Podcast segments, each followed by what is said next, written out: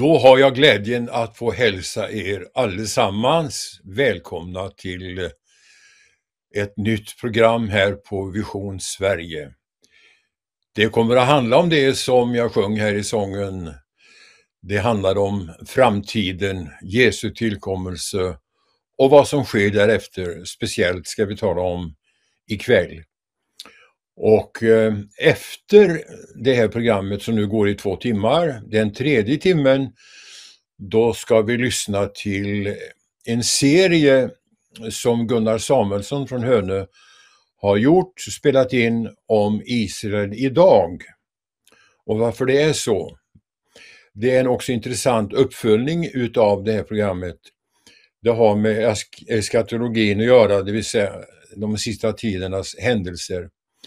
Och faktum är att jag tror att eh, man kan säga det med ganska stor säkerhet att vi lever kanske i den yttersta tiden, det vill säga strax innan Jesus ska komma. När man läser Bibeln så är det ju väldiga, eh, vad ska jag säga, tidsperspektiv som ligger där och det är hundra år och det är tusen år och det är mer än det, det är evigheten. Så att det är jättesvårt att eh, nagla fast liksom med full visshet hur det ser ut. Men vi kan bara göra så, vi läser Bibeln och jämför med vad vi ser och då vet vi att vi närmar oss den tiden. Det blir det här ikväll. Vi ska läsa och jag hoppas att ni som har följt oss på Facebook eller att ni har biblarna framme hemma. För vi ska tala om det som står i Uppenbarelseboken, Johannes uppenbarelse, det tjugonde kapitlet. Och jag har också då ikväll glädjen att ha Holger Nilsson och Ralf Johansson med i programmet. Och vi ska strax välkomna in dem. Men då tänkte jag först att läsa de eh, första tre verserna här i Uppenbarelsebokens tjugonde kapitel. Det är mycket intressanta saker som står i det här kapitlet. Föregående likaså och naturligtvis eh, de följande kapitlen 21 och 22. Vi ska återkomma till det vid eh, senare tillfällen, men idag var det ifrån början här på Uppenbarelseboken 20. Och jag såg en ängel komma ner från himlen med nyckeln till avgrunden och en stor kedja i handen. Och han grep draken, den gamla ormen, det är djävulen och Satan, och band honom för tusen år. Sedan kastade ängeln honom i avgrunden slängde till den, eller stängde till den och förseglade den över honom för att han inte längre skulle bedra folken förrän de tusen åren hade nått sitt slut. Därefter skall han släppa lös för en kort tid. Den första reaktionen som jag tror du och jag får när vi läser om det här och lyssnar till de här orden, det är ju det, varför har Gud väntat så länge när det gäller detta att eh, ta hand om djävulen, Satan och binda honom i tusen år. Och jag har sagt det förut, det kunde han väl gjort strax efter i lustgården. Men vår visdom räcker inte till på det området. Vi kanske kommer in på några tankar kring detta. Men det är ganska märkligt att, en, att det är en ängel som kommer. Och vi ska fråga nu eh, vad som menas med just det här och varför han blev bunden och vilken makt som ängeln hade här. Alltså det är han, han eh, grep draken. Han band honom för tusen år. Han kastade honom i avgrunden. Vad det är för någonting nu då, det, det är en, som det står på engelska, en bottenlös håla. Och det påstås att det var den platsen där de, där de onda andarna och andra fallna änglar var, var instängda. Och så står det att han stängde till där och så förseglade han denna eh, stängda dörr. Och där satt djävulen i tusen år. Och då ska det bli intressant att höra vad, vad bröderna säger. Välkomna eh, Holger Nilsson och Ralf Johansson ifrån Vetlanda direkt. Tackar. Hur mår ni pojkar? Fantastiskt. Ja, verkligen. Ja. Har ni mycket snö där nere i, eh, i, i Småland? Vi hade lite över helgen men det regnade bort här på måndagen så nu är det nästan barmark överallt. Okej, okay. ja. ja, allting har sin tid. Tillbaka Absolut. till texten. Vi, som ni hörde här så har vi rätt mycket att, att prata om. Vad kan det bero på att eh, den här segern över djävulen på det här sättet kommer så sent, tror ni? Ja, eh, ja okej. Okay. Alltså Gud skapade ju människan till fri vilja och under hela den här tiden så har ju denna fria vilja praktiserats utav människor. Och eh, det är ju väldigt stort att ha den fria viljan och här har vi ju ställts inför eh, valet att tjäna det onda eller det goda, Gud eller djävulen. Men eh, det kommer ju ett slut på detta och det är ju det som är så fantastiskt att äntligen det ska bli ett slut och till dess får vi härda ut. Men du kanske har mer att säga om det Ralf här? Eh, jag tänkte mer bara på att skillnaden eller mellan Gud och djävulen eh, det är ingen match för Gud. Eh, Ofta så kanske man får den bilden av att djävulen är ganska stor och Gud nästan får brottas med honom. Men vi ser här att han, han tar inte ens hand om det själv utan han skickar en ängel att ta hand om Satan, ormen, djävulen och eh, draken då som det står. Eh, sen använder han ju faktiskt fyra namn för honom bara för att det inte ska vara något missförstånd vem det är som man faktiskt binder i tusen år. Eh, ganska fascinerande tycker jag. Men, eh, men det, som sagt, det är, ingen, det är ingen lika kamp mellan Gud och djävulen här utan det är när Gud säger att det är slut så är, har djävulen ingenting att säga till. Han, han slänger allting på vad han har just nu. För han, han ser att hans tid är kort som Bibeln uttrycker det. Eh, och att han, han, försöker nu så mycket som möjligt förleda människor. Men eh, som vi ser här, när Gud säger, det visar också på att Gud faktiskt har full kontroll över hela den här tidsperioden. Vi kanske tycker att världen håller på att falla isär, att det är väldigt rörigt där ute. Och man undrar liksom vad är, vad är det som händer? Är det krig idag eller nästa vecka? Man vet inte. Men Gud har full kontroll över den här tidsperioden och eh, det, det, är kanske bra att veta det redan från början här att eh, Gud är allsmäktig, han har kontroll över den här tidsperioden. Och eh, det är ju väldigt bra att få veta hur slutet blir här. Vi är ju inne i de sista kapitlerna i Uppenbarelseboken och det är ju slutet som räknas. Det är ju så i idrottstävlingar så eh, vill man ju vara på den segrande sidan när slutsignalen går. Och det är de frälsta. De kommer att vara på den segrande sidan. Nu böljar kampen fram och tillbaka.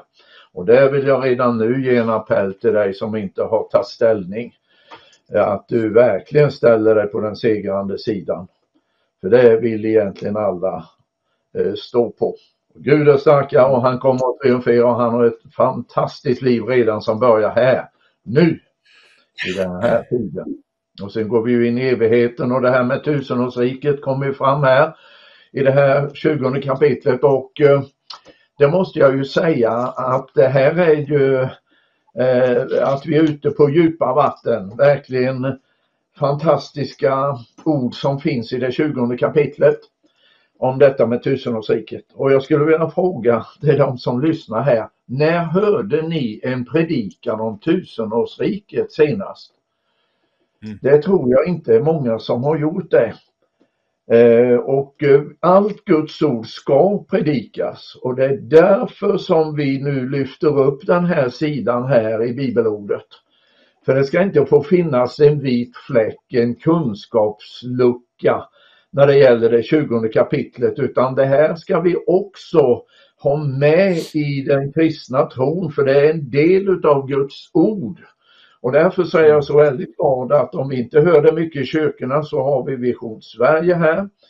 Där vi nu i ett samtalsbibelstudium kan ta upp det här med det tusenåriga riket och det är då verkligen positivt. Och det blir det först när djävulen är bunden. Och eh, han vet att hans tid är kort, står det redan i eh, det tolfte kapitlet. Och mm. eh, det är därför som han rasar så oerhört i dessa tider. Vi ser ju hur ondskan tränger fram, vi ser det påtagligt här i Sverige och utöver hela världen. Det är mord och dråp och eh, krig och allt som pågår i tid här. Men vi måste ha det andliga perspektivet på tillvaron.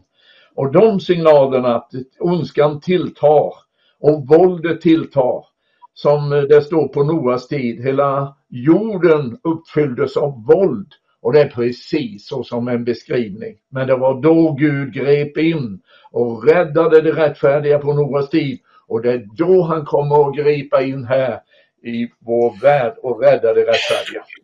Så att vi är inne på slutvarven här på de här tiderna.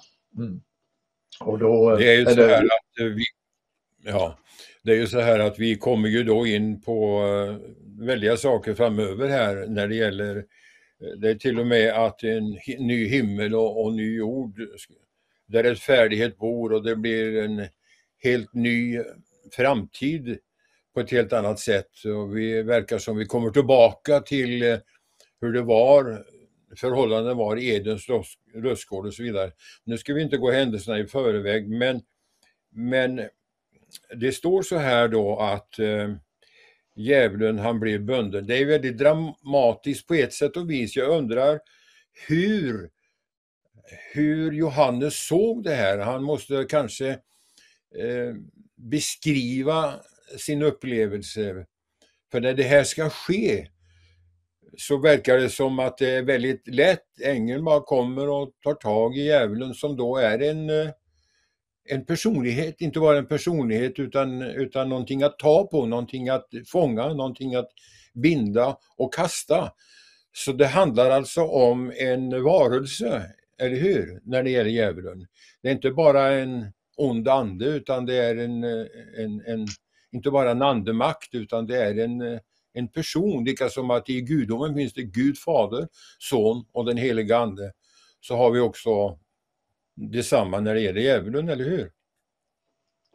Absolut. Eh, det, det, allting står ju inte förklarat i de här verserna självklart, men eh, det, det, när det gäller det andliga så kan det vara lite komplicerat. Vi, vi är så vana bara vid fysisk värld om man säger så. Men om man bara tar bilden med när Jesus hade uppstått ifrån de döda så kunde han ju gå genom väggar. Eh, han satt ner och åt med sina lärjungar och sedan bad de honom att känna i såren som han hade. Så det är lite svårt för oss att förklara de här sakerna men eh, precis som Gud står utanför tid och rum så, så finns det en övernaturlig aspekt där som jag, vi kanske inte riktigt eh, först och främst inte ser de här just verserna då, att eh, Johannes inte la ut det helt och tydligt vad han såg då. Men, men att det går att binda Satan och, med den här kedjan, det, det förstår vi i och med att han inte har möjlighet att göra någonting under tusen år. Han kommer att sedan släppas eh, lös senare. Det finns ett område som han kommer att vara i, avgrunden här som det stod. Eh, och det kommer att förseglas då så att han inte kan göra någonting. Eh, så det finns en övernaturlig sätt att hålla honom i förvar till den tiden då han ska släppas lös igen. Vilket är i slutet sen utav tusenårsriket här som vi kommer in på lite senare. När du talar om tusenårsriket så talar vi också om himmelriket. Jag tänker på vad Jesus säger vid ett tillfälle att um, jag såg Satan falla ner från himlen. Det är inte detsamma som vi läser om nu. utan det är en, en seger där djävulen blev rätt och slätt utkastad ifrån himlen. Alltså var han, hade han tillgång till himlen eller var han i himlen? Eftersom det står att han blev kastad ifrån himlen. Och Satan var i himlen innan. Mm. Ja. ja. många, många kanske, eller jag ska säga, eh, han var ju en av ärkeänglarna brukar man prata om. Eh, Gabriel och Mikael och Lucifer. Eh, en del brukar hänvisa till att han var den som skötte lovsången. Så han hade tillgång, han var ju en ängel så han var ju i himmelen. Eh, men man också ser i, i Jobs bok till exempel att han har tillträde till himlen. Han kunde komma inför eh, Gud och begära eller, eh, att få fresta då Jobb i det här fallet, tillfället. Men jag tror att det kommer en tid då han kommer att slängas ner, som det står i Uppenbarelseboken 12. När han blir nedslängd på jorden. Då, självklart är han väldigt vred och då, då ser han att hans tid är, är, extremt kort. Men då är han eh, utslängd ifrån himlarymden om man säger så. Mm. Ner på jorden. Och det är där kriget står då. Så det är inget fysiskt streck på jorden utan Nej, man får väl skilja lite. Det du nämnde om, om, om jobb då tänkte jag bara att eh, följa upp den biten där. Eh, Gud och eh, djävulen samtalade ju med varandra och, och, och tänk att Gud gav tillåtelse till djävulen. Hade inte han gett honom tillåtelse så djävulen hade inte så stor makt utan Gud visar där att han har makt hela tiden fast han låter djävulen, ja ibland till och med göra Guds vilja. Eh, men det, det, är för komplicerat att komma in på det nu. Vi har många bibelställen på sånt. Men just när det gäller det här att eh, han blev utkastad. Eh, sen vet inte jag om, det var väl kanske efter Jobs tid eller det som hände på Jobb som djävulen blev utkastad. Men vad tror ni? Ja, i Efesierbrevet ger ju upplysningar om ondskans andemakter i himlarymderna. Eh, det är ju där som demonerna, andefurstarna och djävulen och hela ondskan opererar. Det finns ett fält där tycker jag man kan se. Man får skilja på Guds himmel, Guds heliga himmel och sedan så står det ju då om ondskans andemakter i himlarymderna. Himlen och himlarymderna är ju två olika uttryck. Och det är ju mm. så i den ställningen som vi befinner oss att eh, vi kämpar inte mot kött och blod utan emot dessa eh, frustar och väldigheter i andevärlden. Det är Efesierbrevet, sjätte kapitlet. Och där kämpar vi med bönen, med väktiga vapen. Så att eh, det är därför Gud har bett oss att hans vilja ska ske. Och när det gäller hans vilja och det här med tusenårsriket. För det finns många som faktiskt inte tror på tusenårsriket. Jag skulle kunna hålla en liten utläggning om det. Men, Eh, och eh, det är ju orimligt. För det första, vi ber ju i Fader vår, tillkommer ditt rike. Det är det här riket som ska upprättas här och vi tror inte att det är länge till. Och sätter vi in detta i det eskatologiska sammanhanget, alltså tidsramen, så eh, det är kanske inte alla som har klart för sig var vi befinner oss där. Många, de flesta skulle jag tro, vi befinner oss nu här verkligen i slutet av den här tidsåldern och vi väntar Jesus. Och som det står, vi ska uppryckas till honom och då så kommer vedermödan att eh, bryta ut på jorden och det är den som Jesus talar om. Att det blir en tid som aldrig har funnits och aldrig kommer att finnas senare heller. Mm. Och det är där jag tror ordet i Uppenbarelseboken 12 kommer in. Han blev nedslängd på jorden, står det. Satan blev nedslängd på jorden. Och mm. då så uppenbarar han sig i en person, Antikrist, och opererar genom honom. Så som Gud sände Jesus till världen. Gud, Jesus, uppenbarades i mänsklig gestalt. Nu uppenbaras i framtiden snart djävulen och det är i den personen som Bibeln kallar för Antikrist och han kommer att ha ett vanligt namn framöver. Då har vi vedermödan. Men den är verkligen begränsad. Man talar om högst sju år, det, är, det tre och ett halvt sista är ju absolut det värsta. Men efter detta, det är då efter vedermödan som Gud griper in och då är vi framme här vid det tjugonde kapitlet. Då kommer djävulen att fängslas. Antikrist och den falske profeten slängs i avgrunden i helvetet och då upprättar Jesus sitt tusenåriga rike.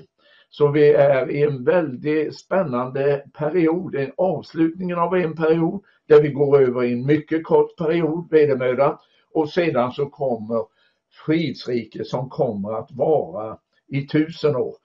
Det är därför som vi pratar nu om tusenårsriket och då har vi alltså passerat Jesu tillkommelse och vedermöda. Så vi blickar ja. framåt. Men det här, jag skulle vilja säga så här, att, eller fråga så här, är inte tusenårsriket som vi kallar det för, de här tusen åren, en del av det rike som började med egentligen när Jesus kom? För om du läser i, i Matteus, Johannes säger himmelriket är nära, sa han. Men när Jesus kom så sa han himmelriket är här. Himmelriket är redan här. Jesus kom så som kung redan i det nya riket. Och det är väl det, är väl det som sen fortsatte hela vägen och eh, när Jesus eh, Eh, pratade med för exempel eh, Nikodemus så sa han att eh, du måste bli född på nytt annars kan du inte ens få se Guds rike. Men när den som blir född på nytt kommer föds in i ett rike där Jesus är konung. Redan. Och när vi föds på nytt, du och jag och alla människor som blir frälsta, det är ju en annan formel det här med att bli född på nytt då. Att vi förenas i, i Guds rike, i ett andligt rike. Och det är ju det här i Efesierbrevet där det står i första kapitlet så här att eh, med denna kraft verkade han i Kristus när han uppväckte honom från de döda och satte honom på sin högra sida i himlen över alla förstar och väldigheter, makter och herrar herradömen, ja över alla namn som kan nämnas, inte bara i denna tidsålder utan också i den tillkommande. Alltså denna tid och den tillkommande. Allt, både dåvarande, nuvarande och framtida, lade han under hans fötter och honom gav han åt församlingen som är en kropp, hans kropp, fullheten av honom som uppfyller allt i alla. Och så står det sen i nästa kapitel så står det att han har gjort oss levande tillsammans med honom och satt oss med honom i den himmelska världen. Eh, där det står för att i kommande tider visa sin överväldigande rika nåd genom godhet mot oss i Kristus. Så vi är ju redan inne i det riket. Skillnaden är ju lite ja, inte så lite heller, men ganska stor när vi kommer till tusenårsriket, för då är det ju den tid i riket då, som ännu är på jorden. För det är ju inte i himlen det här vi, vi, tusenårsriket, utan tusenårsriket som vi nu använder som namn. Det står ju inte just så, men det är tusen år då djävulen är bunden. Skillnaden är att de här åren som kommer nu, där, där är djävulen bunden. Och där finns det alltså inget ont inflytande längre. När han, kommer, när han träder fram så finns det ingen ondska, det finns inga frestelser, det finns inga sjukdomar, det finns ingen plåga, det finns eh, inga syndafall, eh, det finns eh, inte på samma sätt som det har varit fram till den tiden. Utan eh, hela det här riket blir väldigt annorlunda nu ska vi inte gå in på det som var innan tusenårsriket började utan vi ska hålla oss till det där Jesus trädde fram som konung då på ett alldeles speciellt sätt. då han kommer ner och sätter sina fötter på Oljeberget som det heter. Alltså, han kommer tillbaka till jorden i fysisk gestalt. Men redan nu upplever jag det att vi är inne i det riket och vi är redan i regeringsställning med honom när det gäller de onda andemakterna och de gudomliga principerna.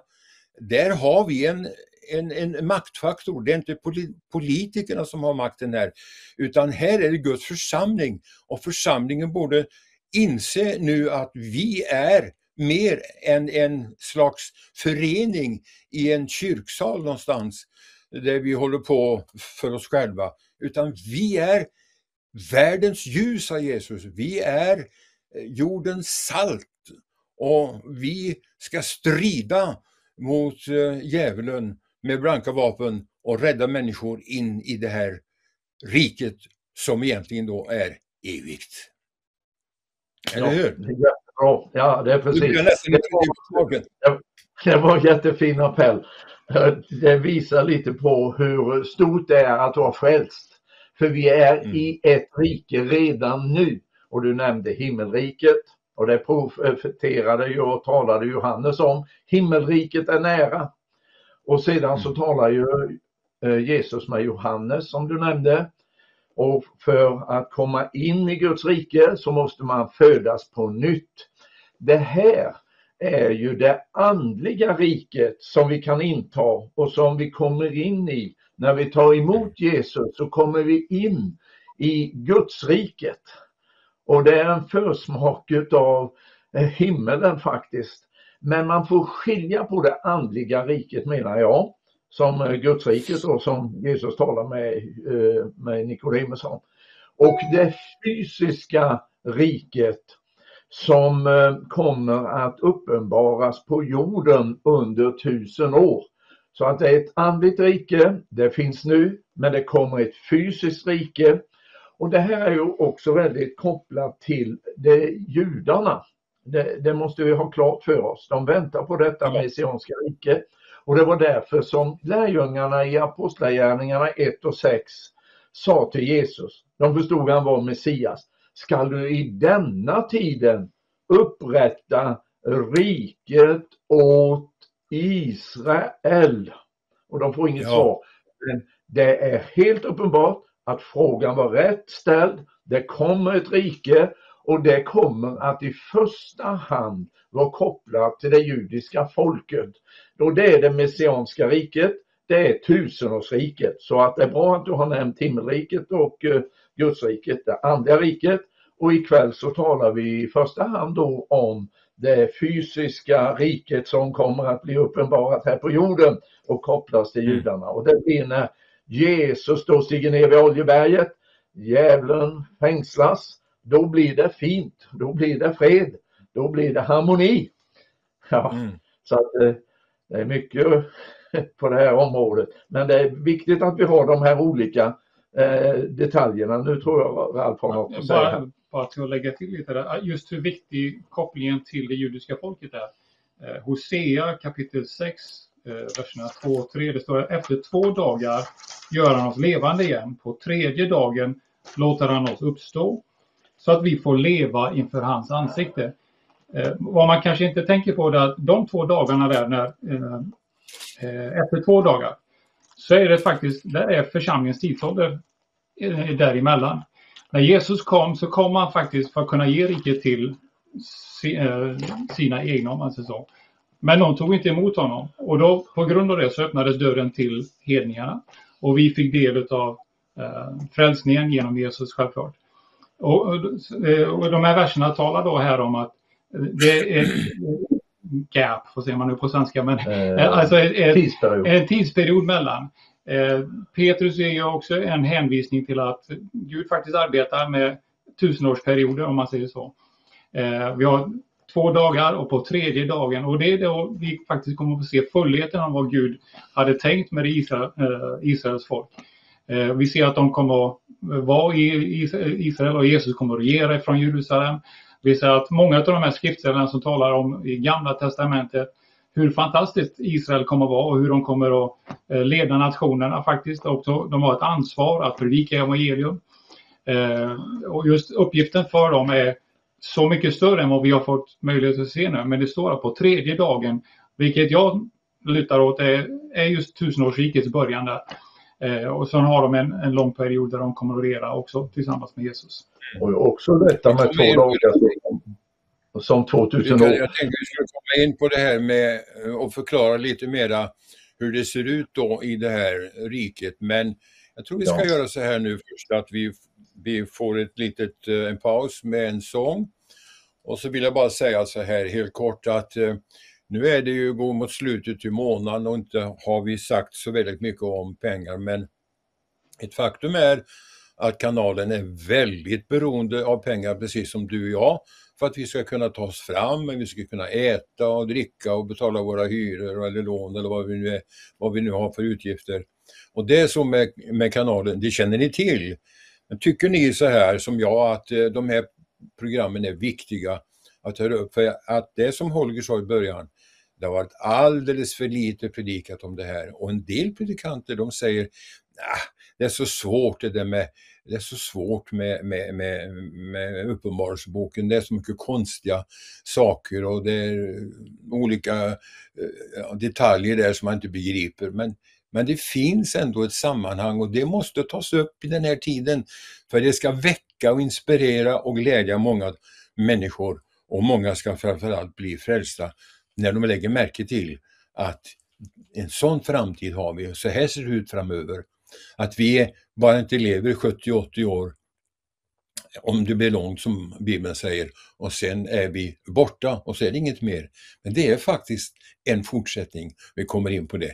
Så vill du vara med och göra det här för kanalen, att den kan gå vidare genom att du swishar in eller sätter in en gåva på, på bankgirot eller ringer. Passa på nu när vi lyssnar till sången så ska vi återkomma sen. Tack!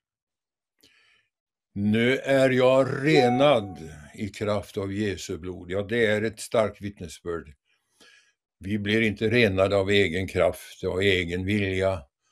Hur mycket vi än försöker, men det finns ett blod, det finns en försoning, en frälsning som är fullkomlig, som vi får ta emot som gåva från Gud. Och när vi gör det, då blir vi, som Bibeln säger, födda på nytt och kommer in i Guds rike. Och jag är helt övertygad om också, Holger, att det här med att det är ett fysiskt rike som kommer där. Och det är ganska märkligt, tänkte vi skulle titta på det nu då på en gång. Och jag läser ifrån fjärde versen i Uppenbarelseboken 20. Där Johannes säger, och jag såg troner. Och det som satt på dem fick rätt att döma. Och jag såg deras själar som hade halshuggits därför att de hade vittnat om Jesus och förkunnat Guds ord och inte hade tillbett vilddjuret och dess bild och inte tagit emot dess märke på pannan eller handen. De levde och regerade med Kristus i tusen år. När jag läser det här så tycker jag mig se, jag tänker mig, Jesus har kommit och hämtat sitt folk. De är hemma. Jag såg troner och det som satt på dem kan vara församlingen då, som han såg där. Och så såg jag de själar som hade halshuggits. Det har man ju gjort genom historien men jag undrar om inte det refererar mera till vedermödan vad som skedde eftersom det står vidare här att eh, det som inte hade tillbett vilddjuret och dess bild och inte tagit emot dess märke på pannan eller handen, det levde och regerade med Kristus.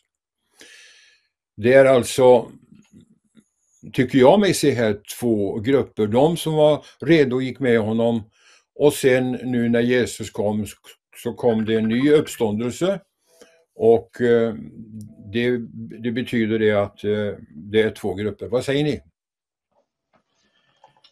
Eh, ja, det, ska jag börja här så får vi samtala om det. Ja, det är ju som du säger här att det syftar ju att dessa som har blivit martyrer under tusenårs, eller under vedermödan och antikristliga riket, de hade vägrat att ta emot märket. De levde, står det, och regerade med Kristus. De säkrade inte sina liv, de eh, gav sina liv, men de räddade sina eviga liv och de blir belönade på det sättet att de kommer att få regera med Kristus under de tusen åren. Martyrdöden är någonting väldigt stort egentligen. Och Gud blir inte skyldig dem som lider martyrdöden någonting. Utan här får de ett direkt löfte att vara i Jesu omedelbara närhet och tillsammans få regera med Jesus. Det är ju, det, det är ju ofattbart egentligen för att vi enkla människor som har trampat den här jorden ska få regera tillsammans med Jesus. Eh, att vi tillsammans, det sägs att eh, då blir liksom på samma nivå på något sätt i alla fall. Det, vi kan ju inte jämföra oss med Jesus men tillsammans med Jesus.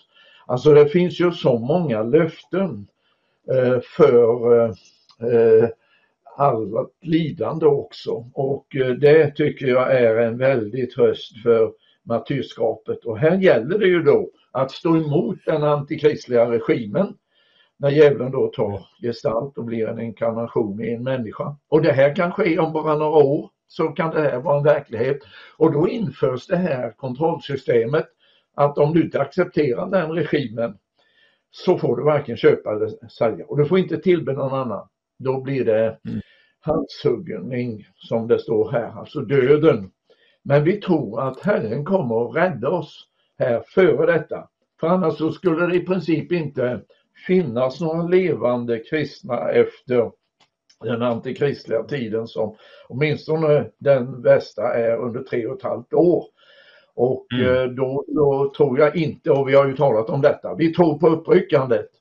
Vi tror inte på att vi ska fly undan, men vi tror att vi ska räddas undan. Det är stor skillnad på detta. Det här är inget önsketänkande, utan det här är en realitet. Och därför är det väldigt viktigt att vi framhåller detta hoppet för de frälsta. För annars så skulle man ju predika, ja ni kommer att dö allihop i princip. Ni kommer att svälta ihjäl eller halshuggas under vedermödan. Eh, det är inget evangelium utan det står att han ska... Vårt saliga hopp. Ja, det är vårt saliga hopp kallar Bibeln. Det är inget saligt hopp att dö. Men vi predikar uppryckandet och det gör vi på goda grunder. Vi har bibelordet på oss, för oss. Vi har eh, hela, eh, vi har kyrkofäder vi kan referera till. Vi har flera långt före Darby som predikade detta och det måste jag ju än en gång säga att det där med darbyismen, det där har blivit som en snara för människor att säga att det där förkunnades först i början på 1800-talet när Darby gjorde det. Det är fullständigt mm. fel och jag har skrivit det om i två böcker och ger namn på sådana mm. som talade om uppryckandet och mm. räddningen. För att om vi kan eh, stoppa det här med darbistiska talande då är väldigt mycket vunnet och det gör vi i den här kanalen här. Och det gör vi med stor frimodighet och Guds folk, de har ett hopp. Ja, sedan kan vi Men det står ju ja. långt, långt innan Darby var född så, så stod det det vi läser i Guds ord. Så det är bara ja. löjligt att komma med kyrkofäderna som vi inledde med också, är att de har inte sett det förut och därför så men jag tänker just på vad du är inne på här med, med regera. Jag vet inte om vi kan ta det sådär bokstavligt att vi ska få kommunalplatser och bli borgmästare och lite sådana grejer utan vi är ju inne i ett folk och ett parti, liksom ett när ett parti har dominans så regerar ju det partiet och den som tillhör då partiet eh, regerar ju då tillsammans om, om det nu vore ett parti, nu har vi flera partier i Sverige, så här, alla som inte sitter i Stockholm men som bor i Skåne och i Småland och i Lappland, de kan säga ja vi är med nu i regeringen därför att de är eh, medlemmar där och på det sättet är det väl inte så att vi ska sitta i någon slags kanslibyggnad och uh, hur ska vi få plats alla dessa miljoner människor Så det, det där är ju ett, ett bildspråk kanske som vi får titta lite närmare på. Men då undrar jag så här, för att när vi blir förvandlade, när Jesus kommer, då får vi nya härlighetskroppar som Paulus säger. Vi får en ny form av kropp som Jesus hade, som du Ralf var inne på. Men dessa som uppstår, och detta är före vedermödan, de, de här som blev halshuggna under vedermödan och dödade, gör de samma upplevelse som vi och får förhärligade kroppar? Eller uppstår de till vanliga jordiska kroppar? Mm. Eh, ja, för att knyta an till vad du sa där innan. Jag, jag tror självklart på att vi blir uppryckta före vedermödan. Och att eh, om man läser kapitlet innan så kommer vi tillbaks med Jesus där. Det står att du, de, de som satt på troner fick eh, rätt att döma. Vi vet från Hebreerbrevet till exempel att eh, människan ska dö och sedan dömas till exempel. Eh, jag vet inte om vi hinner gå in på det men eh, det är nog olika dom, vi ser det lite senare i kapitlet, är att de som inte har tagit emot evangeliet, de som inte har tagit emot Jesus, de kommer uppstå senare och uppstå för en annan dom. Men däremot mm. vi som har tagit emot Jesus i det här livet, eh, alltså före vedermödan, eh, vi kommer ha en annan domstol. Eh, som Paulus refererar i bland annat Filipperbrevet och så Kristi domstol och sådana saker. Så det, så det är en annan skillnad. Vi har bara gått och väntat för oss. De som har tagit emot Jesus, de som är frälsta nu, har bara bra saker att se fram emot. Vi kan få gå igenom tuffa saker självklart. Men just för evighetsperspektivet så är vi, regerar vi med Kristus. Jag, jag, jag ser väl att det är båda grupperna som regerar. De som har blivit martyrer under vedermödan men också vi som uppstod, eh, blev uppryckta före vedermödan eh, kommer att regera med Kristus. Däremot så var du inne här på vilken kropp vi kommer att ha. Det, det kan ju vara lite eh, jag, jag, tror att jorden kommer att befolkas och då tror jag faktiskt inte att den här gruppen kommer att ha en förhärligad kropp så som du och jag kommer att ha, vi som blir frälsta innan. Så det finns lite olika program för olika grupper. Jag tror att det är viktigt att tänka på det. Jag tror inte det är samma program för varenda grupp. Jag tror inte det är samma program för församlingen som, som för judarna till exempel. Eh, men också här, men här står det att alla de som har del av den första uppståndelsen. Den första uppståndelsen sker i faser som Holger brukar nämna. Eh, vi vet att Jesus var den första av dem som till uppstånd. Och sen vet vi att mm. det kommer en uppståndelse när uppryckandet sker. Och så kommer det också en uppståndelse här för de som har faktiskt med oerhört pris har fått betala för sin frälsning om man säger så. Om man tänker nu så det kanske är rörigt i världen men det är ändå så att vi lever väldigt förhållandevis, speciellt i väst, så att säga i Mellanöstern och andra delar av världen så, så är det fortfarande människor som får ge sitt liv för att tro på Jesus Kristus. Eh, mm. Men, men, men här är det ett väldigt pris man får betala för att bli frälst faktiskt. Det står ju att eh, alltså man, de har inte, de blivit halshuggna för Jesu vittnesbörd, för Guds ord. Eh, och man har inte tillbett vilddjuret och man har inte tagit dess märke. Så, eh, för att förstå eh, magnituden av det som man faktiskt får gå igenom under vedermödan. Eh, att vi ska åka runt och kanske predika som någon kristen Rambo eller någonting och helt plötsligt ska vi ställa i ordning världen och fixa den så att Jesus kommer tillbaks. Jag, jag tror faktiskt det, då har man inte lagt det skatologiska pusslet i ordning faktiskt. Eh, vi har ju haft 2000 år på oss att fixa så Jesus ska komma tillbaka, på att säga. Eh, så att vi ska lösa det på de sista tre och ett halvt eller sju åren eh, tror jag faktiskt kanske inte riktigt bibliskt tänkande. Eh, men däremot så tror jag att eh, vi är med och regerar med Kristus. Sen om vi är som de här, de, de, den här gruppen som var blivit halshuggna, eh, har ju fysiska kroppar så jag, jag ser det som att de är på jorden. Däremot så är du och jag inte bundna på samma sätt. Och vi kan regera med honom i himlarymden till exempel. Vi vet att Jerusalem kommer ner från himlen, himlen sen. Eh, så det finns ju den aspekten också där tror jag. Mm. Ja, det är väldigt intressant det här med eh, tusenårsriket och eh, det finns ju fler bibelställen än det som handlar om i Uppenbarelseboken 20. Och det är ju i det gamla testamentets profetiska böcker som det är Mm. uppenbarat och jag har skrivit ner några och jag tänkte vi kunde hjälpas åt att läsa eh, Eh, så att vi har stöd ifrån gamla testamentet och det gamla testamentet det var ju eh, judarnas bibel. När Jesus eh, står och tar avsked av lärjungarna och de frågar honom när ska du upprätta riket åt Israel?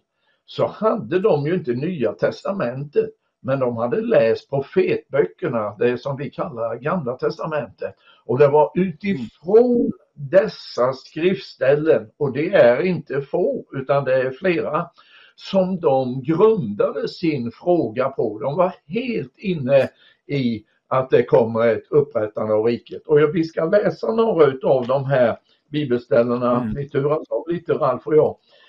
För det här är ju ett samtalsbibelstudium och då måste vi ju ha med bibelordet. Det är ju inte frågan om vad Ralf och jag tycker. Absolut. Utan vi, det är så lite bibelstudier nu i församlingen så nu har vi det på Vision Sverige här i Bara läs du, det är det, det, är det som är avgörande Holger. Det är bara Ja, läs. Då läser Jag jag både Daniel och Jesaja ju. Ja, ja, ja visst. Eh, Jag börjar här i Jesaja bok, i det andra kapitlet. Och eh, jag läser några verser från vers 2. Och där har jag skrivit med min penna här tusenårsriket. Och då profeterar Jesaja så här. Det ska ske i den yttersta tiden. Där har vi det igen. Det här är ett eskatologiskt begrepp. Det syftar verkligen fram till den sista tidsperioden i världen. Så att där strykes detta om under. Och vad händer då i den yttersta tiden på jorden? Jo, att det berg där Herrens hus är. Och det finns ju ett berg i Jerusalem, Tempelberget. Och där kommer Herrens hus att stå. Så att Mm. eh, det här är ett framtidsperspektiv, ett profetiskt perspektiv om vad som kommer att hända här nere i Jerusalem. Det är väldigt bra. Att Herrens hus är, ska stå fast grundat och vara högst bland bergen, upphöjd över höjderna. Alla hedna folk ska strömma dit. Där har vi verkligen en väckelserörelse. Väckelserörelse, det är ju när folk kommer i rörelse och här kommer hela hedna folken i rörelse. Det ska strömma dit står det här. Det är väl fantastiskt alltså. Det är inte några få, det är inte några som kommer motvilligt eh, tycker jag. Jag kan läsa in här när det står strömma dit. Utan de vill upp till Jerusalem och där sitter Jesus och där vill de se Jesus. Ja, många folk, där står ju alla hedna folk, ja många folk ska gå iväg och säga Kom låt oss gå upp till Herrens berg, till Jakob, Guds hus. Alltså de kommer att vara annonspelare. Vi har ju affischer och annonser och sätter ut, men de kommer att vara dessa levande annonspelare som säger kom, kom, låt oss gå upp till Herrens berg, alltså då i Jerusalem, Guds hus alltså. Han ska undervisa oss om sina vägar så att vi kan vandra på hans stigar. Alltså vi, vi har lite undervisning här men tänk när Jesus själv ska undervisa folken under tusenårsriket, vilken undervisning det blir. Och han kommer då undervisa om hans vägar och det gör han så att man ska kunna vandra på dessa vägar och stigar. Och det är ju där vi har en eh, förberedande undervisning. Vi har ju undervisning i våra församlingar och vi undervisar om eh, Herrens vägar för att folket ska vandra hans vägar. Idag så går man lite hur som helst och jag går min egen väg och så. Men här måste vi upprätta trons lydnad som Paulus talar om i Romarbrevet. Trons lydnad Mm. och det innebär att man går på rätt vägar. Och då förhåller man sig på ett visst sätt. Man kan inte leva hur som helst. Utan Herrens väg, det är den smala vägen där man är beredd att kasta av sig det som hindrar vägen fram. Så att vi kan vandra. Ty undervisning ska gå ut från Sion och det är ju ett gammalt ord för, eh, Jerusalem. Där går undervisningen ut. Herrens ord från Jerusalem står det också i den sista eh, meningen där i tredje versen. Så om vi är frågande var Sion är så kommer svaret direkt att det är Jerusalem. Och så står det här i nästa vers, vers 4. Han ska döma mellan hedna folken och skipa rätt åt många folk. Då blir det mm. rättvisa. Vi har domstolar och det är inte alla gånger som eh, man kan få fram bevisen så att eh, de skyldiga kommer att fällas. Men här så kommer det att skipas rätt. Och det står väl också i ett annat profetord att eh, eh, rätten ska få bryta fram. Alltså det, då blir det verkligen rättfärdighet som bryter fram. Då händer, när detta händer, så händer det någonting bland också befolkningen. Då ska de smida sina svärd till plogbilar, står det. Ja, då har de inte någon användning utav svärden längre utan det får bli nyttoredskap. Idag så krigsutrustas utrustas det och man smider kanske inte svärd men vi vet ju vad som håller på att ske nu här, hur man trappar upp både i Ryssland och Ukraina och hela västvärlden. Men här kommer det en annan tid när Jesus regerar och spjuten, där blir vingårdsknivar så att de kan skära ner vindruvorna istället. Då är det slut på striden, då är det slut på krigsindustrin. Då får den höra upp. Folken ska inte mer lyfta svärd mot varandra och inte mer träna sig för krig. Nu är det träning och mobilisering och militärtjänstgöring, men då är det slut på detta, för det är fredsriket, tusenårsriket och då behövs det inga vapen. Det var ett av löftena. Nu kanske du har mer här Alf att läsa. Ta och läsa Jesaja kapitel 11 och vers 9. Ingenstans på mitt heliga berg ska man göra något ont eller förstöra något. För landet ska vara fullt av Herrens kunskap, liksom vattnet täcker havet. Vi vet nu att eh, judarna faktiskt lever i ett avfälligt tillstånd. Vi vet att de eh, kanske börjar prata mer och mer om att de vill ha ett tempel. Men just att Herrens kunskap kommer att fylla landet igen. Vi vet att de kommer att föras tillbaks i ett avfälligt tillstånd men de också en dag kommer att ta emot Jesus Kristus. Eh, under, självklart efter en, en period av väldigt svår eh, eh vedermöda. Eh, det, det, det, man kanske inte, om vi bara läser några verser framför det, så visar det också på vilken speciell tid tusenårsriket kommer att vara. Om vi bara hoppar upp till vers 6 till exempel. Vargar ska bo tillsammans med lamm, leoparder ligga bland killingar. Kalvar och unga lejon och gödboskap ska vara tillsammans. En liten pojke ska valla dem. Kor och björnar ska gå och beta, deras ungar ska ligga tillsammans. Bara, bara ett litet axplock här. Men, men det visar på vilken speciell tid. Vi ser det här som något onaturligt. Men som du gjorde en eh, referens till innan om att nästan så att vi går tillbaks till Edens lustgård. Eh, och här, de här verserna tyder på att det kommer att vara en speciell tid att det som vi som ser normalt idag, att vargar äter hjortar och rådjur och sådana saker. Eh, det kommer vara något, det är något onaturligt egentligen som kommer in eh, antagligen med syndafallet. Och, men här, här står det att de är, faktiskt kommer att ligga tillsammans. Och bara visa mm. vilken tid och så som det var i de andra verserna som talar om att krig inte mer kommer att vara krigsredskap utan det kommer att vara jordbruksredskap istället. Ja, då blir det inte bara fred mellan människorna utan det blir fred i djurriket. Det är ju ja. många som har varit på nyheterna här sista dagarna här hur hundar har attackerat människor. Men, eh, och det vet vi hur eh, djuren strider emellan. Men då blir det harmoni i eh, både mellan människor och mellan djur. Och sedan kommer det att bli någonting annat under tusenårsriket som står i det 65 kapitlet och jag ska läsa den 20 versen där. Mm. Där skall inte mer finnas spädbarn som lever endast några dagar. Det vet vi ju att det finns ju spädbarnsdöd och de dör strax mm. efter födseln. Men det kommer inte att finnas under fredsriket. Inte heller gamla män som ej uppnår sina dagars mått. Den som dör vid hundra års ålder är en ung man mm. Och först vid hundra års ålder ska syndaren drabbas av förbannelse. Alltså det kommer att bli en helt annan levnadsålder på människosläktet. Och ja. eh, det kommer att eh, då, då är ju den onda andevärlden utrensad. Djävulen är kastad i helvetet och de onda demonerna är också där bundna i avgrunden och då kommer någonting annat att ske. Och då står det längre fram i samma kapitel 65, vers 24. Det ska ske att innan de ropar ska jag svara, medan de ännu talar ska jag höra.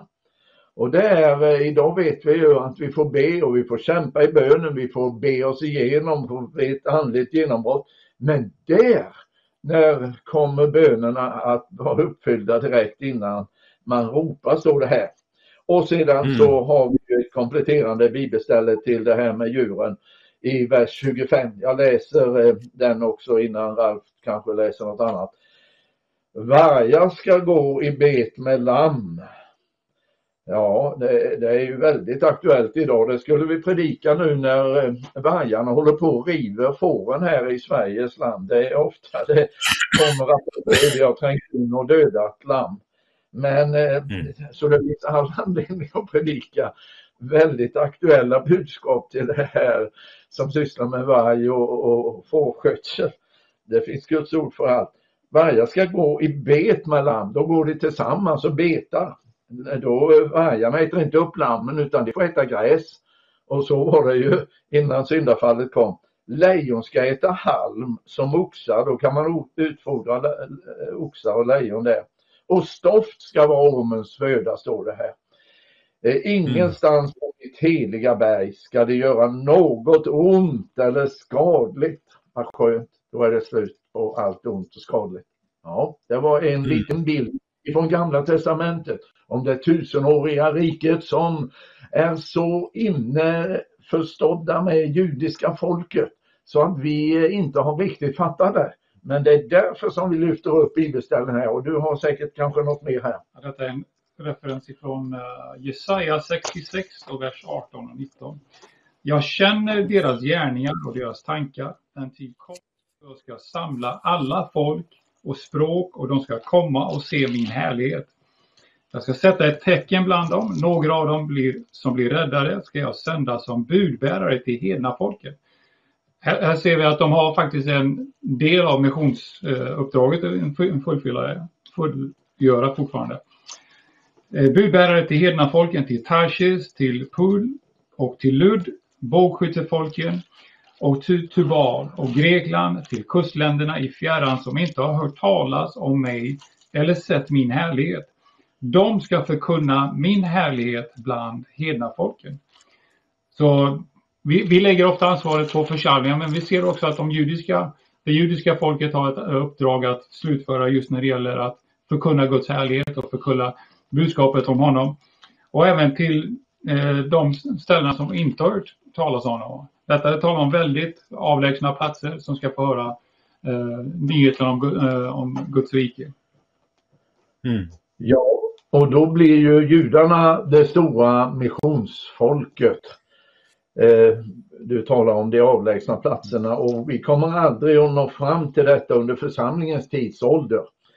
Och det här är absolut inget hinder utan det står att evangeliet ska predikas och sedan ska slutet komma och slutet det kommer efter tusenårsriket. Och då blir hela världen evangeliserat och då är det det judiska folket som fyller denna stora missionsuppgift. Och det är... Jag kan lägga till här bara att många har den tanken att Jesus kan inte komma därför att vi har inte nått alla folk och stammar och sånt. Eh, men vi ser tydligt här från Gamla Testamentet att det finns ett uppdrag kvar även när församlingen är borta. Eh, så det står inte i motsats till varandra att Jesus kan komma och vi inte har nått alla eh, folk, stammar och sådana saker. Vi ser att i kapitel 7 i Uppenbarelseboken så ser vi att det är en väckelse som bryter ut och även där så ser vi att det är judiska män som är involverade i den väckelsen. Eh, mm. Så men däremot så är det oerhört viktigt att nå ut med evangeliet. Så ta det inte fel. Men jag, jag tror att ibland om vi tar till exempel Matteus 24 och 14 så, så lägger vi tyngdpunkten på att det är församlingen som är det viktiga, som ska nå ut med evangeliet. Jag tror att tyngdpunkten, man, man läser in saker i den versen som egentligen inte står där.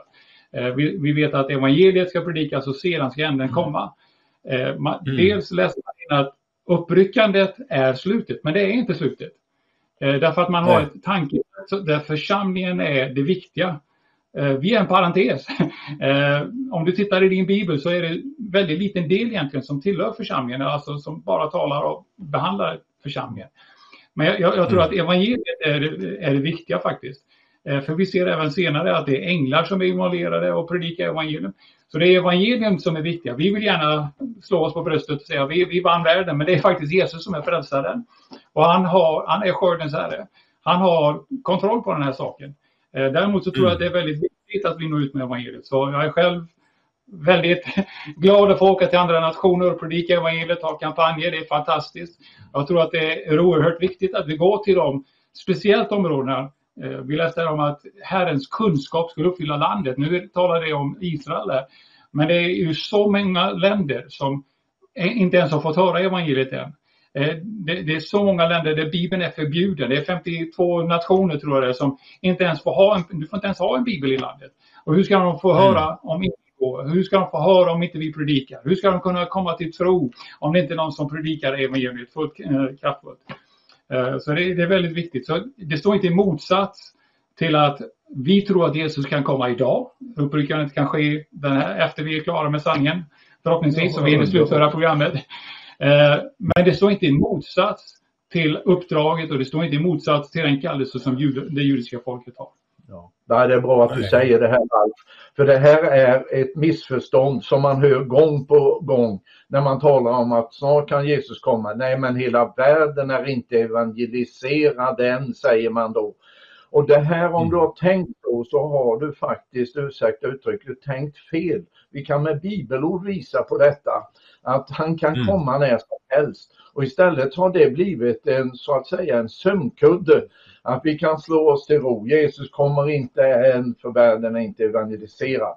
Hör du några säga på det sättet, du som lyssnar på det här, så försök att lägga ut den här texten. Den kan komma precis när som helst. För det är slutet står det och inte att Jesus ska komma. Det är väldigt tydligt att vi läser Matteus 24 och 14 på ett tydligt sätt. Och det, det lägger faktiskt eh, a greater urgency. Det är alltså ännu mer viktigt, det är ännu mer brådskande. Jag vet att vi mm. ibland använder det här för att motivera folk att bli involverade i missionskallelsen.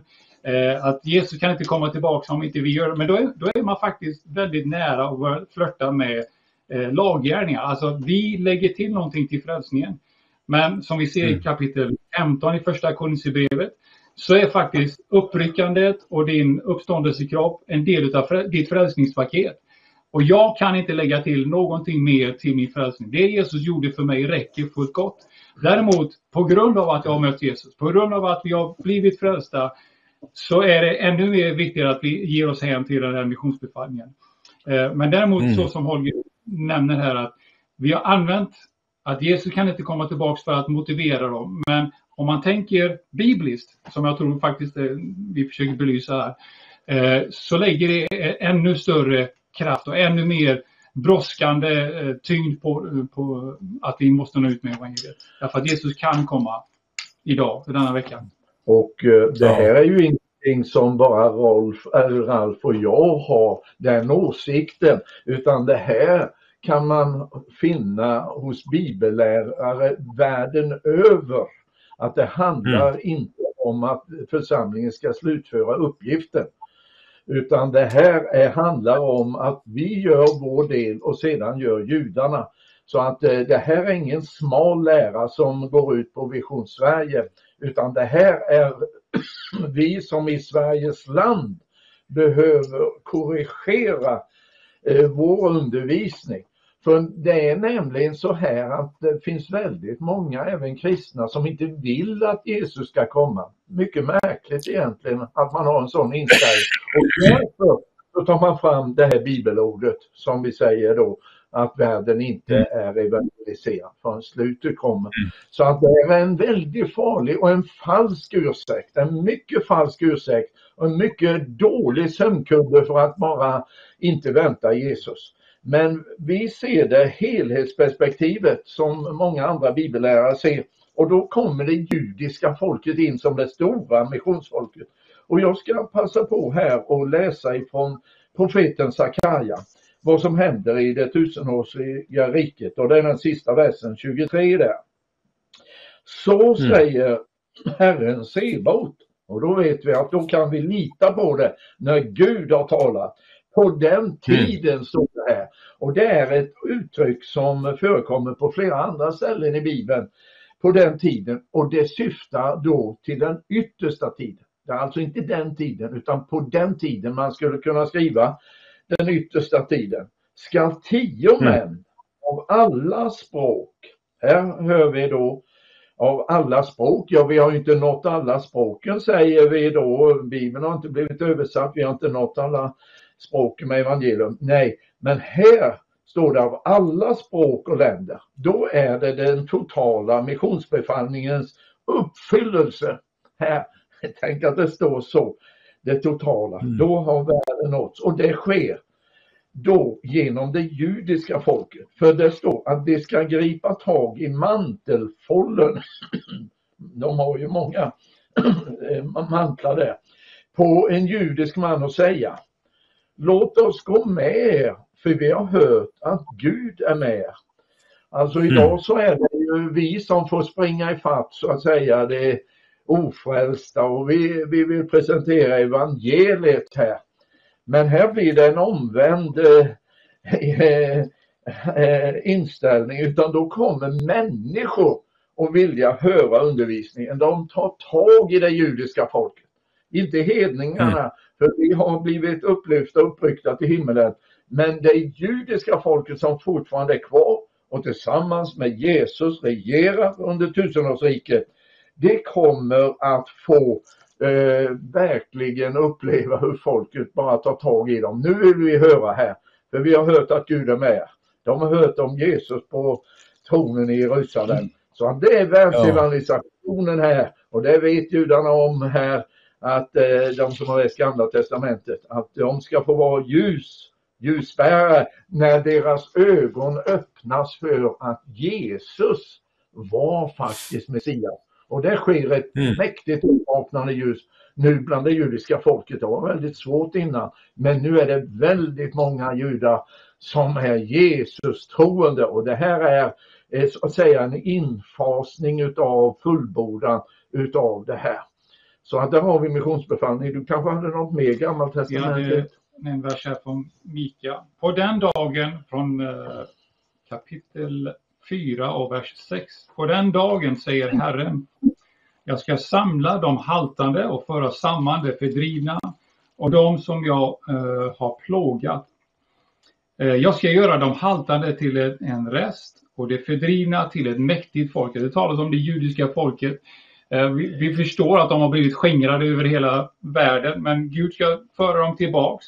De är som haltande, de har plågat. Eh, men han ska göra dem till ett mäktigt folk. Jag, eh, jag tror att vi ibland missar eh, vilken fantastisk plan Gud har för det judiska folket under den här perioden. Eh, mm. Om vi fortsätter lä läsa färdigt. Jag ska göra dem haltande till en rest och det, till det fördrivna, till ett mäktigt folk. Herren ska vara kung över dem på Sionsberg. Inte Stockholm, inte Washington, utan det är faktiskt Sionsberg och det ligger i, i Jerusalem. Så mm. från nu och till evig tid och du herdetorn, dottern Sions kulle, till, eh, till dig ska det komma, det forna herraväldet ska komma, dottern eh, Jerusalems kungadöme. Ja, absolut. Och är... Eh, jag skulle... Ja.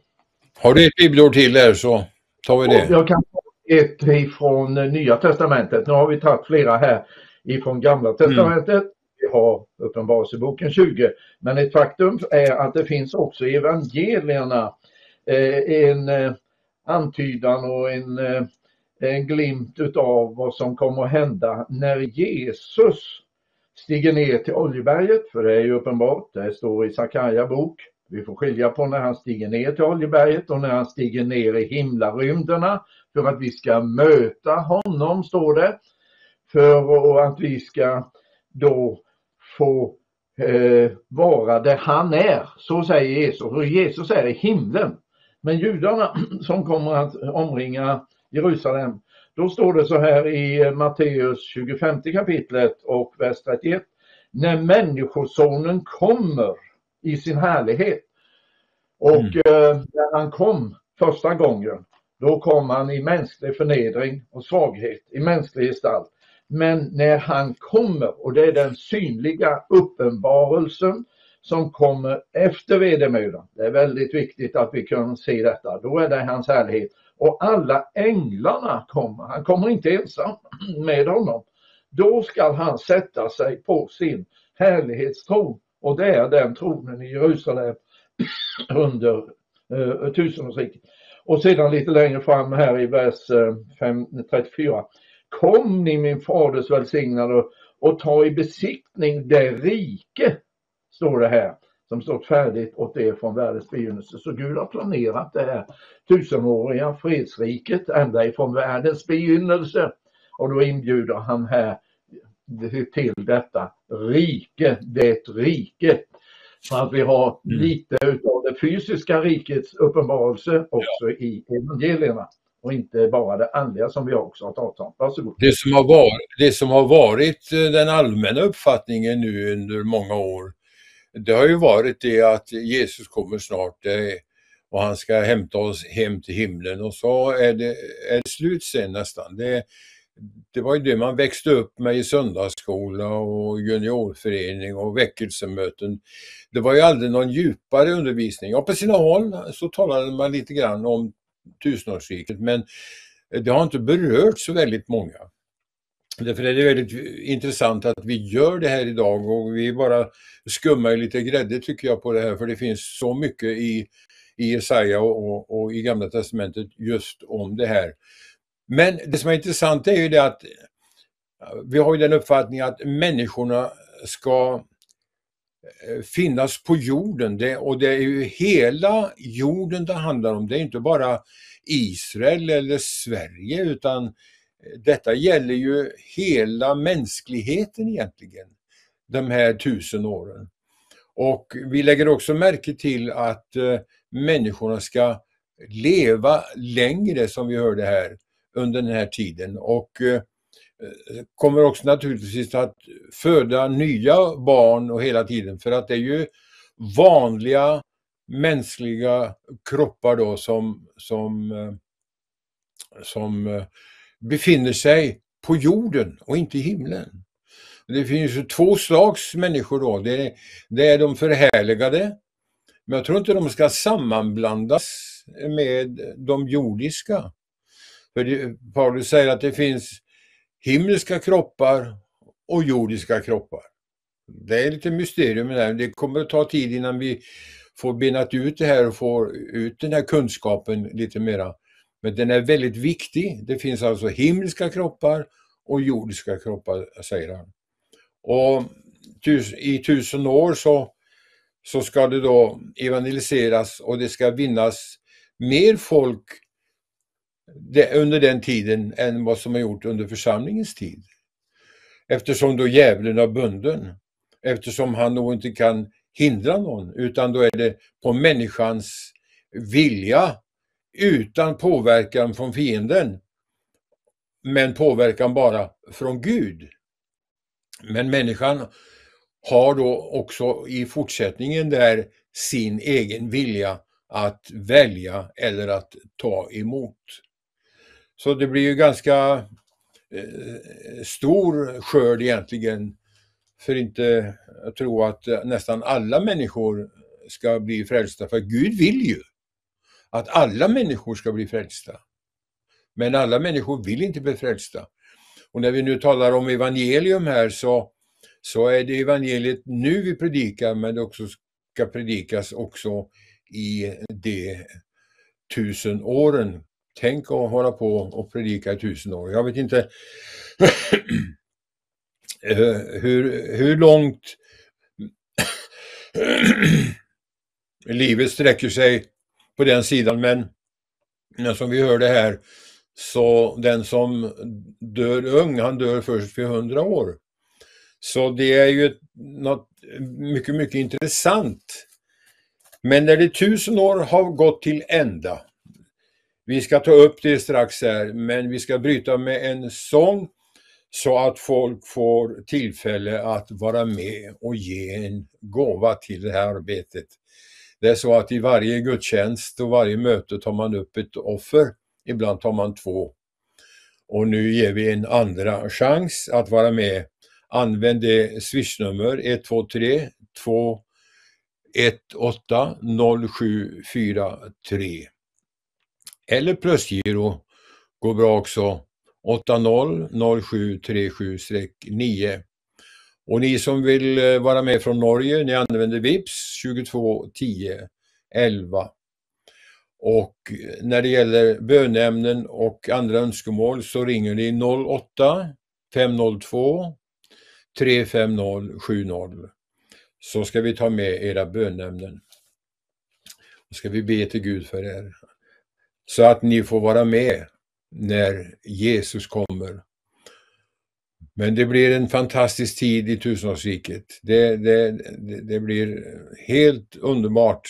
Gud ska ta hem en stor seger. Vi ska återkomma till det.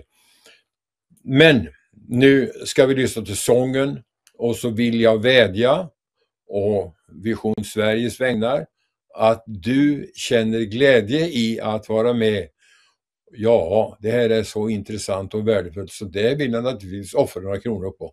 Det vill du säkert. Och, och vi är, det är alltid svårt i januari. Det är en svår tid, det är efter jul och alla det här. Då kommer alla räkningar på julklappar och så vidare.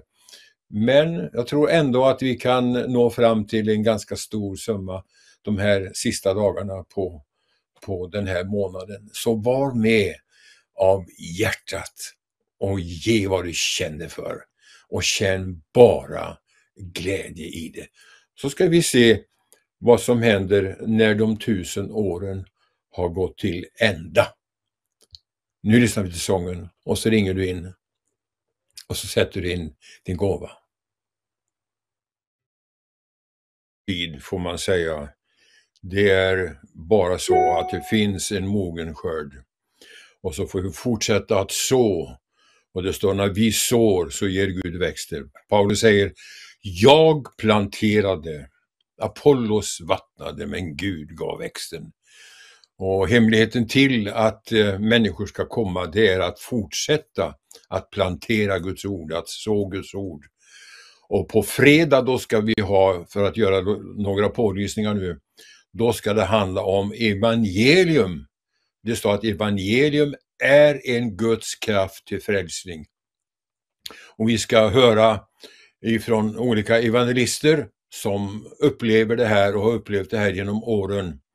Och det är bland annat då Ingemar Helmner och det är Per Akvist och så är det Simon Ådal som ska komma och berätta vad evangeliets kraft innehåller och vad det kan leda till det har vi också skriftligt och det är väldigt viktigt att få med det. Men imorgon eh, så vet jag inte, vi kanske får fortsätta lite grann på det här, avrunda det här, men vi ska strax avrunda. Jag, jag vill eh, tacka Gud för det som har skickat in nu, gåvor här som eh, vi brukar läsa upp. Och det är Kristina 100 kronor, det är Robert 200, Eva eh, 200, Bodil 100, Gertrud 500, Maria 500, Karl-Olof Fransson eh, eh, ja, 200, Gun-Marie 1000. Härligt. Jag tror det har kommit fler här, ska vi se. Eh, ja, det är Gunvor med 200. Det är Sten med 500. Det är Jack med 1000. Och Peter med 500. Etel 200. Margareta 50. Kristina 100 och Robert Det kan jag inte se här för det är ett märke framför men det kan vi återkomma till. Av, av någon anledning så står det, jag tror att det är det, står ett, det står ett märke för ett rött märke som jag inte förstår. Jag är inte så teknisk så jag kan få bort det kvickt. I varje fall så säger vi hjärtligt tack till alla er som är med och ger en gåva ikväll, stor eller liten. Det är fantastiskt roligt att se den uppbackning som kanalen får och som bara växer i förtroende och ökar med intressant innehåll. Tittarantalet ökar och så vidare. Och hela Sverige behöver se det här och höra evangelium om Jesus.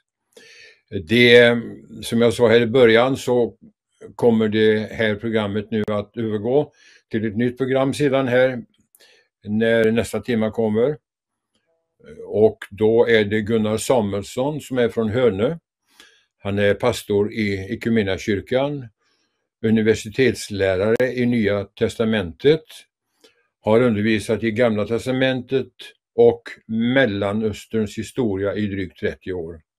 Jobbar idag som resande pastor på halvtid vid sidan av jobbet på universitetet. Han är alltså väl insatt både i Bibeln och i eh, historien. Jag vet inte om han kan lyckats vara med i vårt samtal imorgon, kan hända.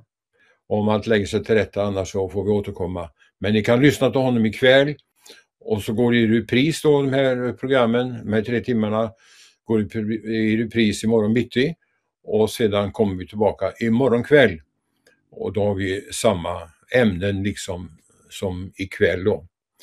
Och så säger vi hjärtligt tack till er som är med och ger. Fortsätt gärna och ring in och sänd in på gåvorna, eller sänd gåvorna i postgirot och så vidare. Det är underbart och jag vill bara säga tack och Gud välsigna er allesammans. Och det vi har varit inne på här nu är viktigt, det står att, eh, att vi är präster, Kristi präster under tusenårsriket, får jag vara med. Men då ska vi läsa till avslutning här, den sista delen. Och när de tusen åren har nått sitt slut ska Satan släppas ut ur sitt fängelse och han skall då gå ut för att bedra folken vid jordens fyra hörn. Då sätts tron på prov riktigt, när han försöker att bedra folken igen. Och det är underligt att Gud tillåter det här, men Gud är Gud. Och det står där i jordens fyra hörn, Gog och Magog och samla dem till striden och deras antal är så som sanden i havet. Det drog upp över hela jordens vidd och omringade de heliga städer, läger och den älskade staden. Det, det alltså, då kommer fienden lös igen. Vi ska återkomma nu och höra vad bröderna säger om det här. Och så står det, men eld kom från himlen och förtärde. Gjorde slut på det. Det blev ett nytt Sodom anfall ifrån, ifrån uh, Gud. Och djävulen som hade bedragit dem kastades i sjön av eld och svavel, där också vilddjuret och den falske profeten är, och det ska plågas dag och natt i evigheternas evigheter. Då vänder jag mig till Ralf och till Holger och undrar hur vill ni förklara det här? Som är just ja, det var väldigt innehållsrika verser också det här som behöver tid. Ett faktum är att jag tänkte här i början utav två timmar, hur ska vi kunna hålla på i två timmar med bara det här kapitlet men vi hinner ju faktiskt inte ens med detta kapitel. Så innehållsrikt är det och så djupt är Guds ord. Och vi behöver gräva ja. djupt. Vi behöver ha bibelstudium för det är det som har saknats i församlingarna. Så för många är det ju helt eh, ett blankt papper det vi har talat om. Men vi är tacksamma här för Vision Sverige. Det är ett tydligt budskap om Jesu återkom och yttersta tiden, den så kallade eskatologin. Vad säger du om Gog, vad säger du om Gog och Magog och det här nu då? Får vi höra ja, det det då? kan jag säga. Ja, visst, det var bara en liten parentes. Ja, Gog och Magog. Ja, Det finns ju också i eh, Hesekiel. Men det här är viktigt att vi inte blandar ihop det här. För det här är symbol på ondska och fiendeskap emot det judiska folket. Det är det i eh, Hesekiels kapitel. Och här är det också hur de ska dra upp till den älskade staden. Det är det som förenar så att säga Gogs krigståg i Hesekiel och det som är uppenbarat här i Uppenbarelseboken 20. Det är ju Guds fiende som ligger bakom detta för han hatar Jerusalem och det är därför som det är en sån kamp om Jerusalem redan nu. För eh, palestinierna vill ju ha det till sin huvudstad och judarna eh, till sin.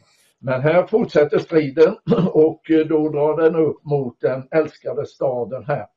Och den älskade staden, det är bara det, det är ju Jerusalem. Det är ju den stad, står det i Gamla Testamentet, som Gud har utvalt. Och eh, har Gud utvalt den så är den älskad utav eh, Eh, Gud och den ska vara älskad utav oss också. Så att det var själva krigstågets eh, eh, mål. Men vad som skiljer Hesekiel, och här hör man lite förvirring och, och en del som drar samman det här och menar att det är samma sak. Men när det gäller Hesekiels eh, beskrivning utav krigståget emot Israel så kommer det eh, ifrån norr står det och så står det uppräknat några länder som är med i det här tåget så att det är bara en enda, eh, ett enda väderstreck i princip som representerar. Men då så får vi nyckeln till att det handlar om två krigståg i den åttonde versen att eh, Satan går ut och han ska gå ut för att bedra folket. Han är sig lik. Han vill bedra folken. Det gör han nu och kommer att göra. Vid jordens fyra hörn. Det är det som är skillnaden när det gäller Gogs eh, krigståg i Hesekiel. För det här är ett världsomfattande krigståg. Det är det inte det som står i Hesekiel. Och dessutom så ser man skillnader.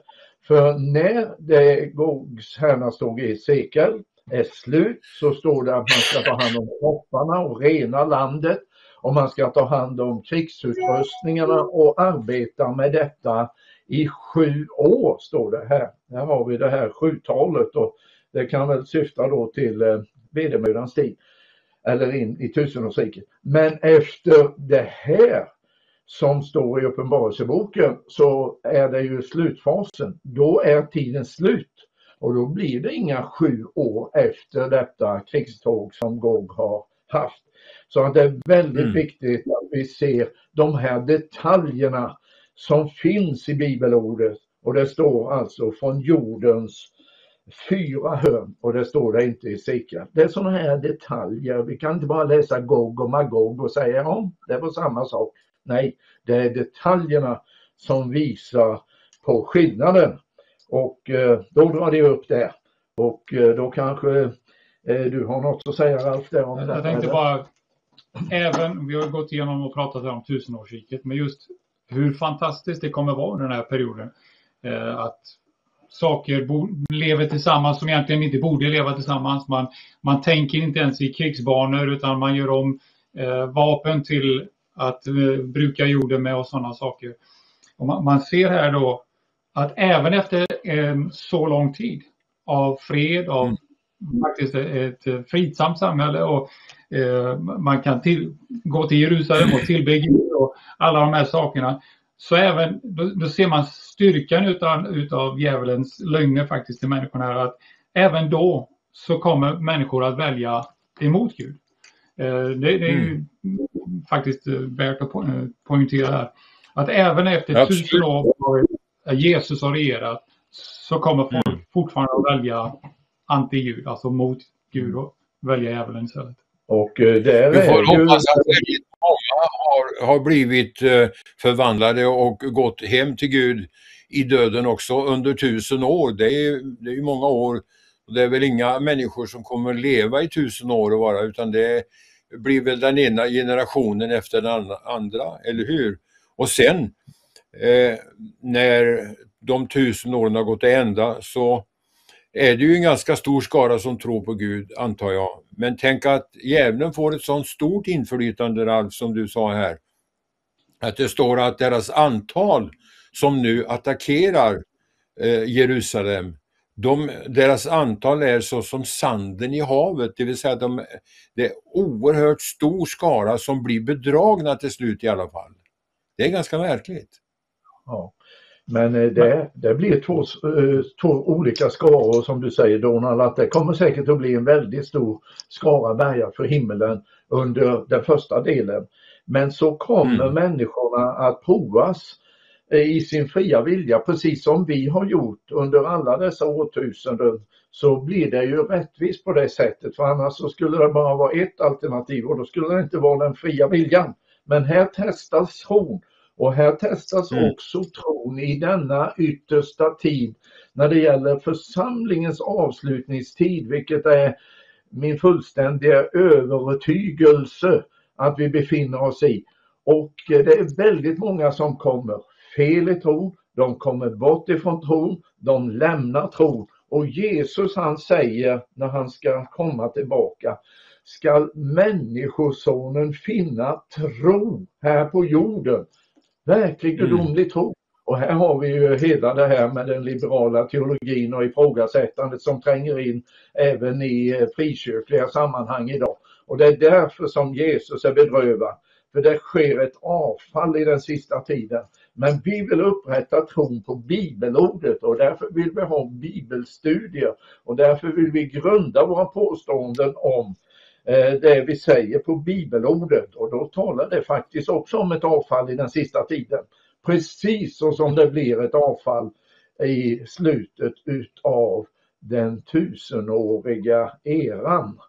Så det är det som beskrivs här. Här ser vi också djävulens slutgiltiga destination om man säger så. Om vi fortsätter att läsa det, vers 10.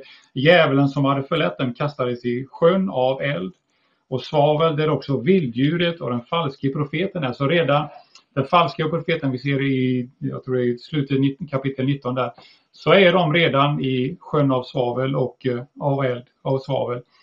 Eh, och där ska de faktiskt plågas dag och natt. Så det, det är ingen trevlig och ljus framtid som man har att vänta sig utan i evighetens evighet så kommer han att plågas för det som han har gjort emot Guds skapelse och eh, det uppror som han har lett människor till att äh, gå emot Gud. Så det, det, det, finns en slutgiltig destination för dem och det finns en, ett straff som är oerhört när man lägger in i, i bibliskt ljus. Så.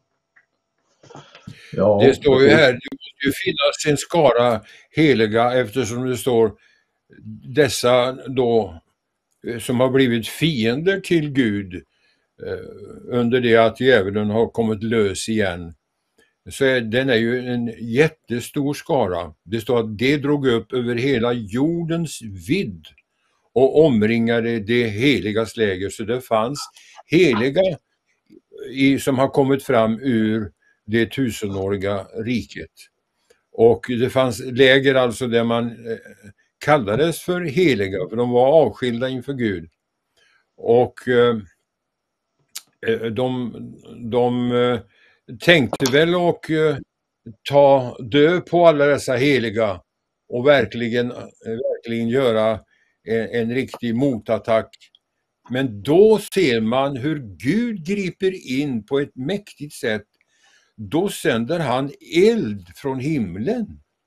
Och det står att eh, eld kom ner från himlen och förtärde dem. Det kommer en, en, en, en brand. Kan man tala om en fysisk brand här?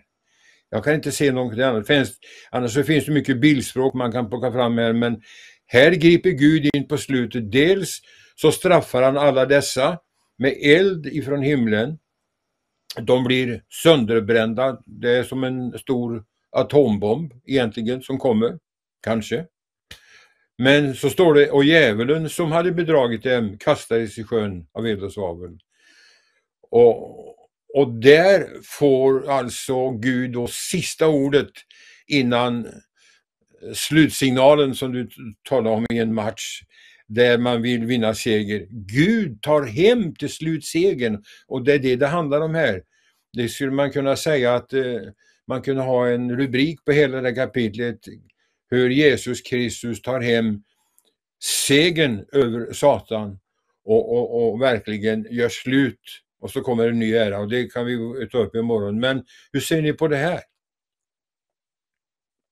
Alltså attacken sker ju mot det heligas läger och den älskade staden. Det verkar som det heligas läger är kring Jerusalem. Och eh, den som älskar Jesus han vill ju vara i närheten av Jesus. Men eh, det fanns väl redan då här hos alla andra människor ett liksom uppror emot eh, Jesu regering här. För arvsynden, den finns ju kvar hos människan och den blommar ut här.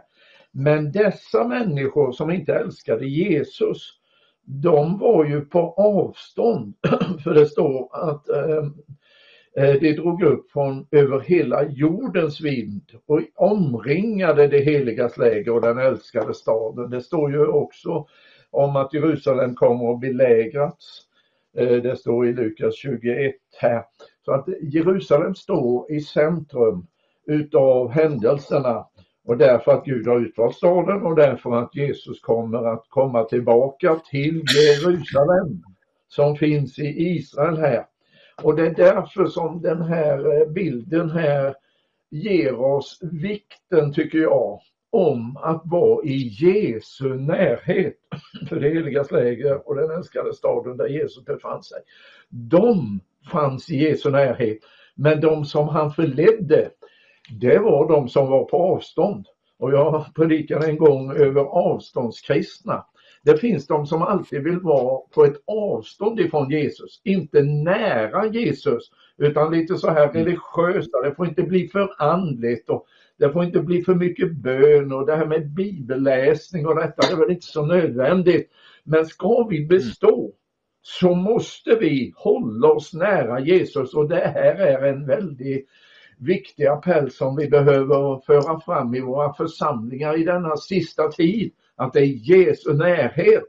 Det är de som är redo när han kommer. Inte de som mm. eh, inte tycker om budskapet om Jesu återkomst. Det finns många som ryggar för detta. Men det står att det som har älskat hans tillkommelse skriver Paulus i andra Timoteusbrevet.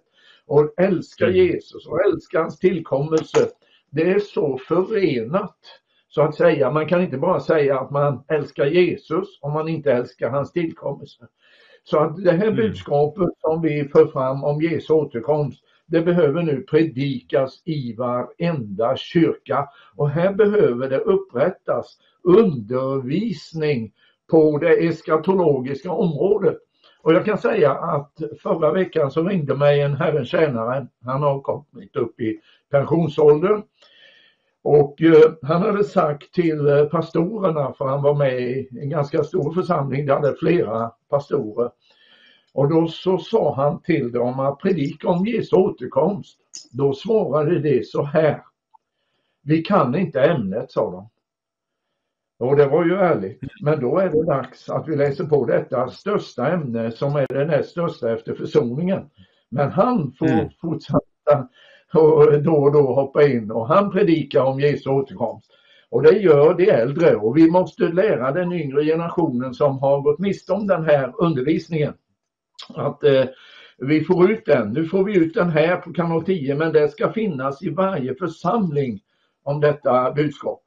Och idag så talade jag med en gammal evangelist. Han ringde mig. Han är faktiskt 90 år och det är ju mer än du Donald. Faktiskt 90 år. Han har varit evangelist i Missionsförbundet. Och mm. han brinner.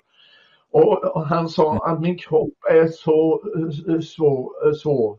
Jag har värk överallt och jag har artros. Och han ville ha en som var för honom och jag gav honom ett nummer.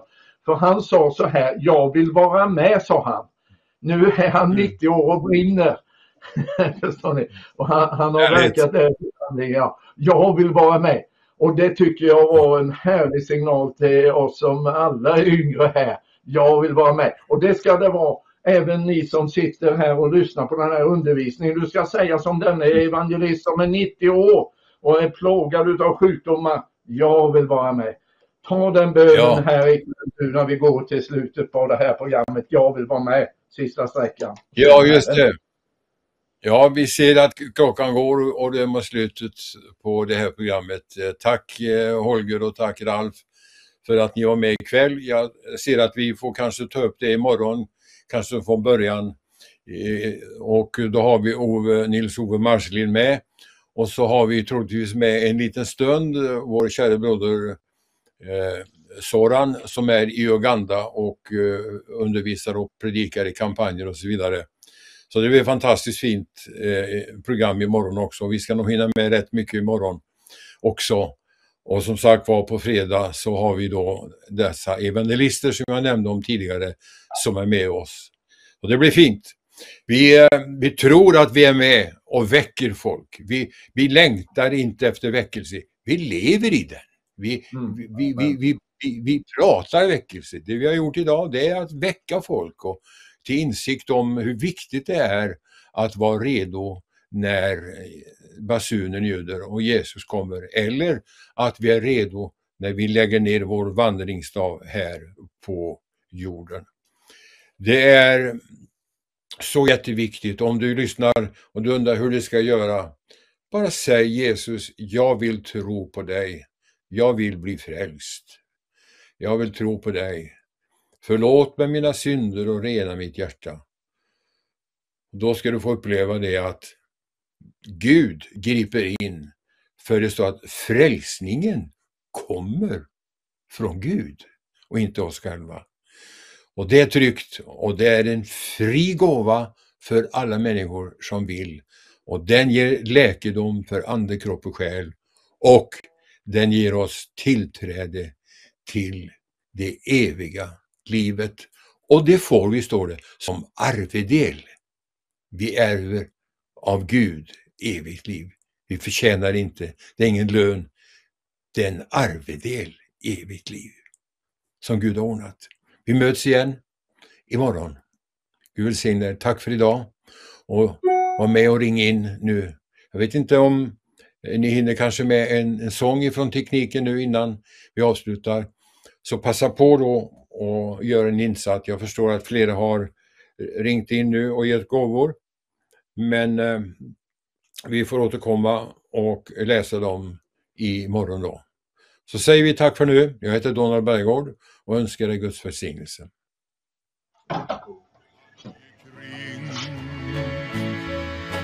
Frestad, föraktad och ringa är det hörd på vår jord. Låt mig få höra om korset kvalen och smärtan han led. Visa mig graven